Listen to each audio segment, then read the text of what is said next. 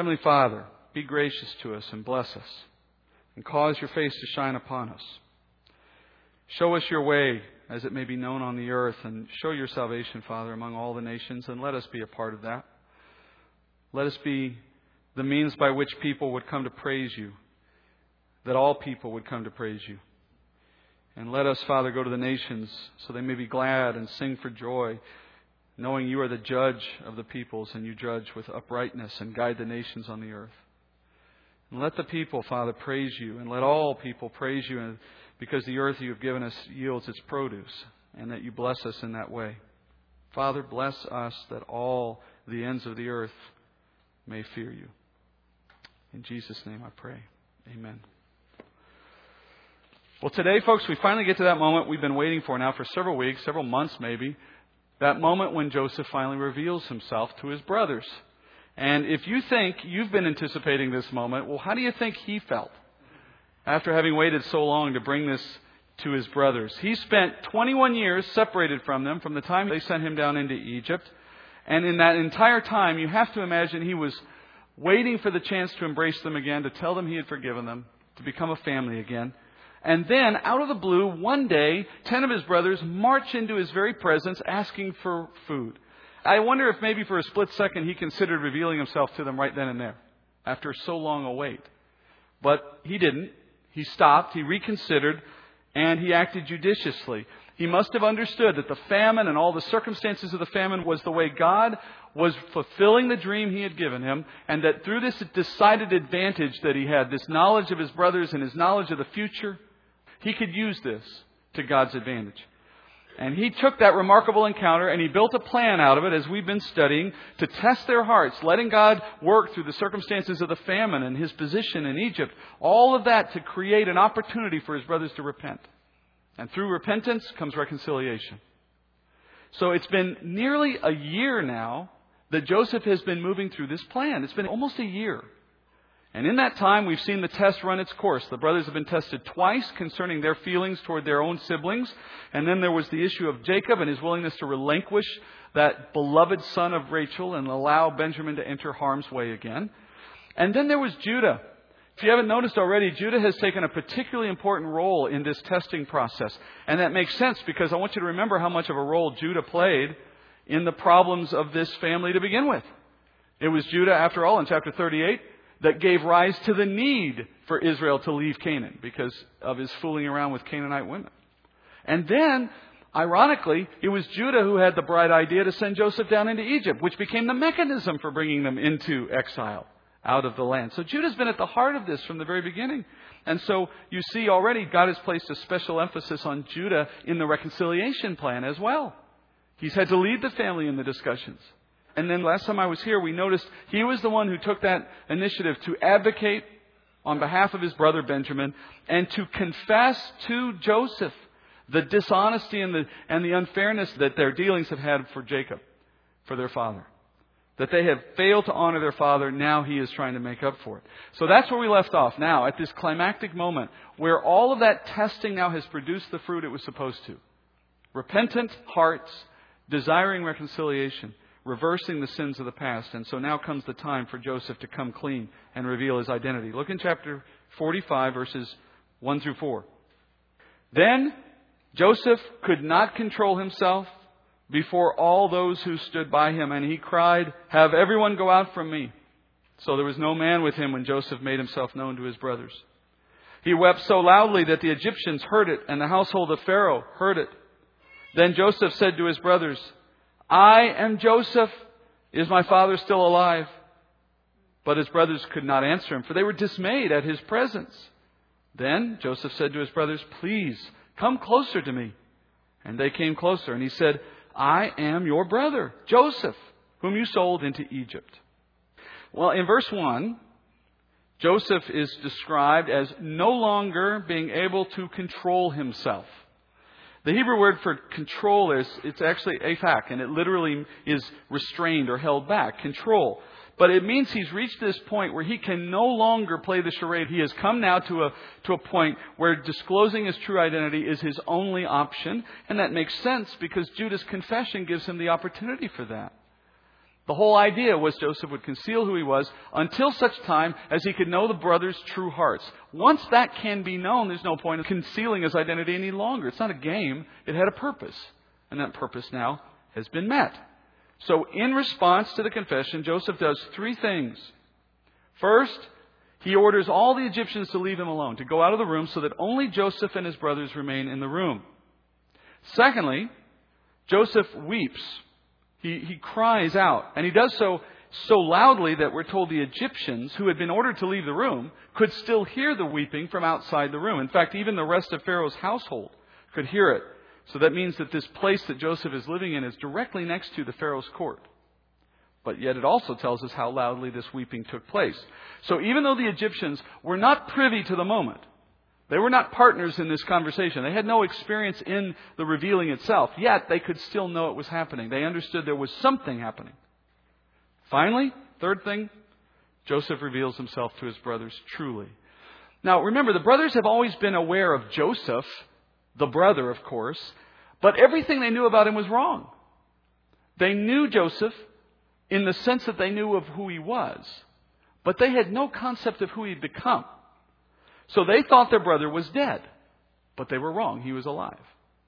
They thought that this ruler, this man who's standing before them as Pharaoh's counterpart, that this man was their enemy.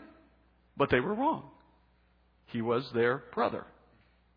They thought that the prospect of Joseph ruling over them, as the dreams had foretold, was an unbearable joke. And they were wrong. It was to be their salvation. Then there's Joseph speaking those three words that they would never have imagined hearing. Not in that moment, certainly. I am Joseph. And before the brothers even have a chance to respond, Joseph adds this declarative statement at the end. Although in our Bibles in English, it's phrased as a question. In verse 3, there's this statement, Is my father still alive? But that truly is not a question. Not in Hebrew. In Hebrew, it literally reads, Does my father yet live? But we know Joseph knows that Jacob is still alive. In fact, he just got through listening to Judah make a passionate plea to take Benjamin home to Jacob. Otherwise, Jacob would die, he said. So Joseph knows Jacob is alive. He just heard that. What he said in Hebrew is essentially, I am Joseph and my father lives too. That would be a more literal way to translate it given what he means. I am Joseph and my father lives too. Joseph spoke those words in Hebrew. This is the first time they've heard this man speak to them in their own language. Up till now, we've been told Joseph's been speaking through an interpreter to hide his identity. They've never thought for a moment that he could understand a, a thing of Hebrew, but now that he's sent all of the Egyptians out of the room, if he's to speak to them and they're to understand him, he has to speak to them in Hebrew, which only makes sense. So now, considering all those details, look at the reaction of the brothers. We're told they are dismayed. That is classic biblical understatement. And you see this often in the scriptures, right? The word for dismayed, bahal in, in Hebrew, it literally means terrified. It means terrified. What would we give if we could have been there in this moment to see the expression on these boys' faces? That's one of those moments, since there's about five or six I can think of off the top of my head, where I'd say if I could go back in time, that's one of those moments. And just to watch, what was the expression? The brothers heard the words, but by their reaction, it seems clear they didn't understand them. It didn't resonate. It didn't make sense. And you can imagine some of the things that were going on in their minds as they heard the words, I am your brother Joseph. This man is an Egyptian prime minister, yet he suddenly speaks in Hebrew?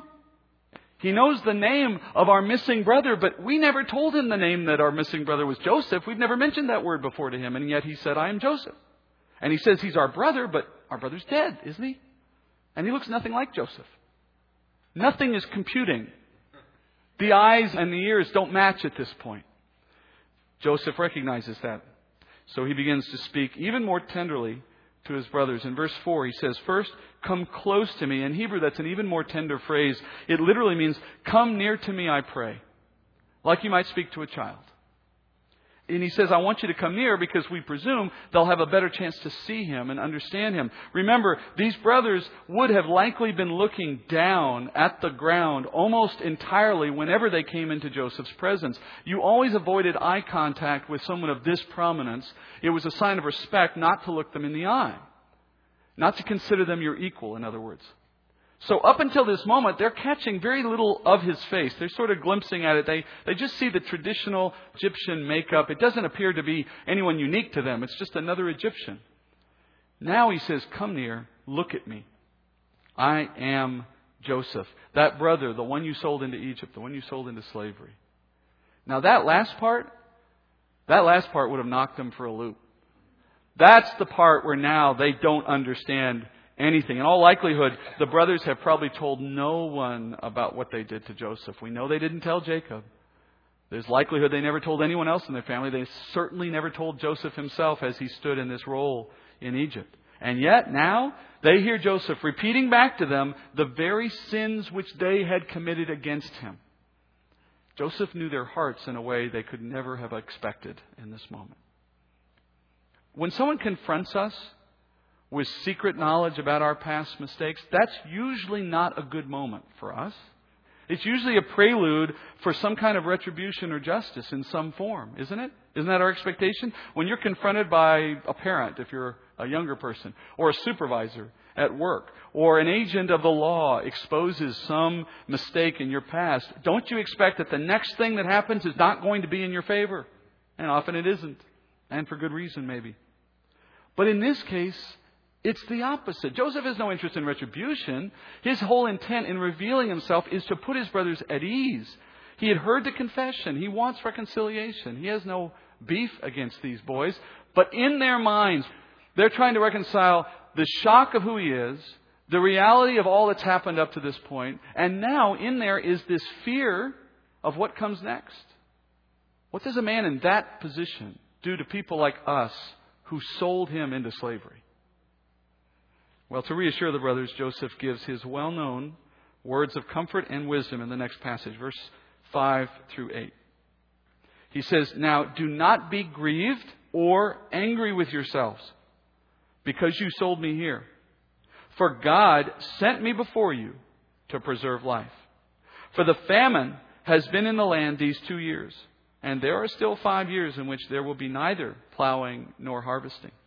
God sent me before you to preserve for you a remnant in the earth and to keep you alive by a great deliverance.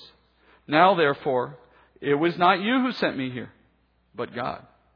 And he has made me a father to Pharaoh and a lord of all his household and ruler over all the land of Egypt.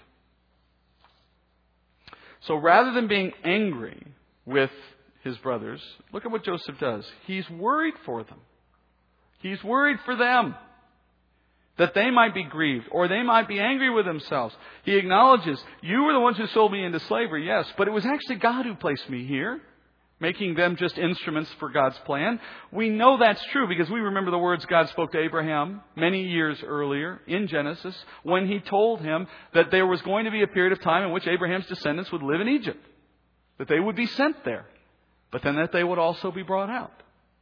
And so we learned in chapter 38 why, that that was because of Judah's sin. We needed to separate Israel from the influence of the Canaanites. Let's get them out of that place. Let's get them into somewhere where they can incubate safely. But God still needed a method to do it. So the brothers' rejection of Joseph and their eventual decision to rid themselves of Joseph were events ordained by God's providence. In verse 6, Joseph connects that with the famine they've been experiencing. The famine, he says, was part of God's plan to drive you to me, into Egypt. But, he says, someone in Israel needed to go ahead of you. If God had merely prompted the circumstances of the famine, which drove the family down there, but had not put Joseph in advance in the position Joseph was in, then there would have been no conceivable way that the people of Israel would have been welcomed and settled into the land in the way that they are. They would have been like any other foreigner who came in, bought, and went home. God wanted someone to go ahead. Someone, he says in verse 7, who would preserve a remnant in the earth, keeping Israel alive for a great deliverance that would follow in a future day. So Joseph is the key to God's plan. To get that foothold, that beachhead in Egypt that would allow Israel to have a place to live. Someone who would blaze the path. Someone who would suffer at the hands of his brothers and experience shame and experience misery. Someone who would be then worthy to overcome those things, rise to a position of power where he can then ensure that they would have acceptance in their land. A man who could preserve that remnant during a trial of famine. Someone who would one day welcome Israel into his kingdom. Verse 8, Joseph says, I'm that guy. I'm the one God sent ahead of you. My brothers didn't put me here, God put me here. Though they thought they were doing the very thing they wanted. Instead, they were doing God's bidding, they just didn't know it. And in their sin, they're still judged for it in the way God brought them back together through a terrible trial that they've had to endure. Can we learn something from this experience? I certainly hope so. And the very least of it would be this God never excuses our sin, but He'll harness it as He needs to to move us forward in a plan that He has put together since the foundations of the earth. The question becomes our attitude toward God and toward His will when it's playing out. Joseph is remarkable for a lot of reasons, but I would argue that this moment in the story of Joseph is that pinnacle of his life that leaves him as a testimony of faithfulness. Because it would have been within his power to do many things to these brothers. He chose none of the things that you and I might want to do, or he may have wanted to do. And the reason was this it was not misguided love for his brothers, some kind of magnanimous gift that he was offering them out of the goodness of his heart. I'm just going to overlook your sin for now. Because you know and I know that when people act like that to us, in the back of our minds and in the back of their minds, there's still that wonder when will that ever come back to bite me? When will they ever come back and say, Yeah, I forgave you, but you still did it, right? You remember that, right? That holding over our head that we were wrong and they know it, and now we owe them for their generosity in not taking retribution. You know the feeling, right? The point is, in Joseph's case, his reasoning for relinquishing any sense of retribution or justice to his brothers had nothing to do with himself. Not at all. It was entirely because of his faith in God. Because he knew this was God's plan, not his. How can you hold the sin of these brothers against them if you're Joseph when you yourself know God made it happen? That doesn't excuse their sin, but it takes Joseph's concern and sets it aside. If Joseph had a problem with the way the plan played out, he doesn't bring it to his brothers, he brings it to the Lord. And in that relationship, he has settled in his heart that this is the good and right thing God needed done. And his brothers were just an instrument. As a believer, our sin explains virtually nothing in our lives. Virtually nothing. We are all sinners. And sin has consequences, yes. But, folks, if we truly saw the results of our sin play out as it should, none of us could stand. All of us who have faith in Christ and the forgiveness of sin that it brings us are seeing the vast majority of consequences that should be ours set aside. And we don't even recognize it half the time. The enemy and his sinful work, our sins, is harnessed. And God is putting it all to work for the good of those who love him and are called according to his purpose. Romans 8:28 reminds us. So, in our passage this morning, you see that the Lord will work for the good of the Jewish people, and he's doing so here. He will do so again in a future day, and that brings us to one of the most powerful pictures in the story of Joseph. We've been talking about this for weeks, and this is really the culmination of it. Let me take you back to a few things that we have learned in past weeks regarding pictures of Christ and of Israel and of tribulation. Remember, we've learned Joseph is a picture of Jesus in his life. His brothers picture the rest of Israel. We remember that Israel rejected Jesus just as his brothers sold Joseph into slavery. We remember that after Jesus died, he humbly spent three days in the lower parts of the earth fulfilling the scriptures, just as Joseph was sent into a period of slavery and prison. Later, Jesus rose to glorious ascension to the right hand of the Father. Later, Joseph rises to be to the right hand of Pharaoh. And then at an appointed time, the Lord, we are told, will bring a great stress, a great trial on the earth, a time called tribulation. And he does so to cause Israel to come seeking for relief. And God creates, in the case of Joseph, a worldwide famine. In the case of the world to come, the tribulation. That's what we've studied up till this point. That's the way the picture developed. And now we have this moment of the revealing of Joseph to his brothers. In Genesis 45, you see the outcome of the trial the fruit of God's test in these brothers' hearts. They repent and they confess to Joseph, and as a result, Joseph reveals himself to them. Those events picture exactly what will happen to Israel in the last days of tribulation. In that future day, there will be a time of great stress, of trial, of tribulation, supernatural disasters, persecution by a man that goes by the name Antichrist. And as a result of all of those things, Israel will be brought to a point of repentance and confession. Let me read just a few things from the Old Testament to highlight this event. In Zechariah, Zechariah 13, chapter 13, verses 8 and 9, you read this. Speaking of that future day, it says, It will come about in all the land, declares the Lord, that two parts in it, this is speaking of Israel, that two parts in it will be cut off and perish, but the third will be left in it, and I will bring the third part through the fire Refine them as silver is refined, and test them as gold is tested. They will call on my name, and I will answer them. I will say, They are my people, and they will say, The Lord is my God. That's what Zechariah says follows at the very end of tribulation. You can read more about that extraordinary moment in another chapter in Zechariah, Zechariah 12, in which you read this in three verses 12, 7 through 9. This is speaking of the moment at the end of tribulation when the nation of Israel is at the end of that period of testing and trial. They're under maximum stress. The Antichrist and his armies are about to conquer Jerusalem and destroy the nation. And in that moment, look what the Lord does. Verse 7. The Lord also will save the tents of Judah first, so that the glory of the house of David and the glory of the inhabitants of Israel will not be magnified over Judah. In that day, the Lord will defend the inhabitants of Jerusalem, and the one who is feeble among them in that day will be like David and the house of David will be like God, and the angel of the Lord before them. In that day I will set about to destroy all the nations that come against Jerusalem. So that's the moment God begins to show himself. As the nation is feeling the pressure of the Antichrist coming against them, the trial at its height. Notice it says they are tested in Zechariah 13. Then the Lord, which says, will save Israel, saving the nation from that destruction. Much like the brothers in Joseph's house, they are sensing they don't have much longer and they need rescue. But did you notice in Zechariah 12 it says that the rescue begins with Judah? Judah's the first among the brothers who will see that rescue. The Lord's work will start there, just as the confession of Israel began with Judah standing before Joseph and making his confession first. Then the next stage of the process will take place repentance. Look at Zechariah 12:10. The Lord says, I will pour out on the house of David and on the inhabitants of Jerusalem the spirit of grace and supplication, so that they will look on me whom they have pierced, and they will mourn for him as one mourns for an only son, and they will weep bitterly over him like the bitter weeping over a firstborn. This is a dramatic moment. This is when the Lord reveals himself to Israel, just as Joseph did to his brothers. You have to imagine the scene.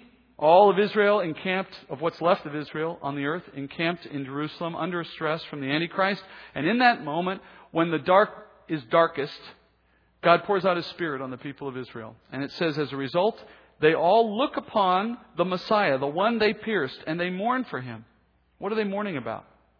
They're doing, or will do, exactly what Joseph was concerned about his brothers doing.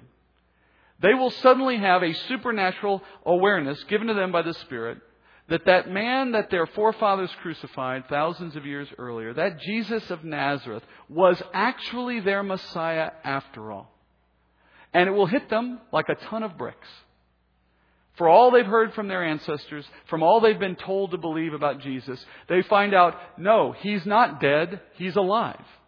No, he's not our enemy, he's our friend. No, he's not a Gentile God. He's our brother. And yet at the same time, they hear, we killed him. And the first thought that must have run through their minds, or will run through their minds on this future day, is, we lost our chance. But what they will learn is, no. What they meant for harm, God meant for good. And he is now about to bring that result back upon them in the best possible way. Not as a source of retribution, not to hold them accountable, but to bless them as a result. Isaiah records what they will say in Isaiah 64, verse 5. He says, You meet him who rejoices in doing righteousness, who remembers you in your ways. Behold, you were angry, for we sinned. We continued in them a long time, and shall we be saved? For all of us have become like one who is unclean, and all our righteous deeds are like a filthy rag. And all of us wither like a leaf, and our iniquities like the wind. Take us away. There is no one who calls on your name, who arouses himself to take hold of you. For you have hidden your face from us. Sound familiar?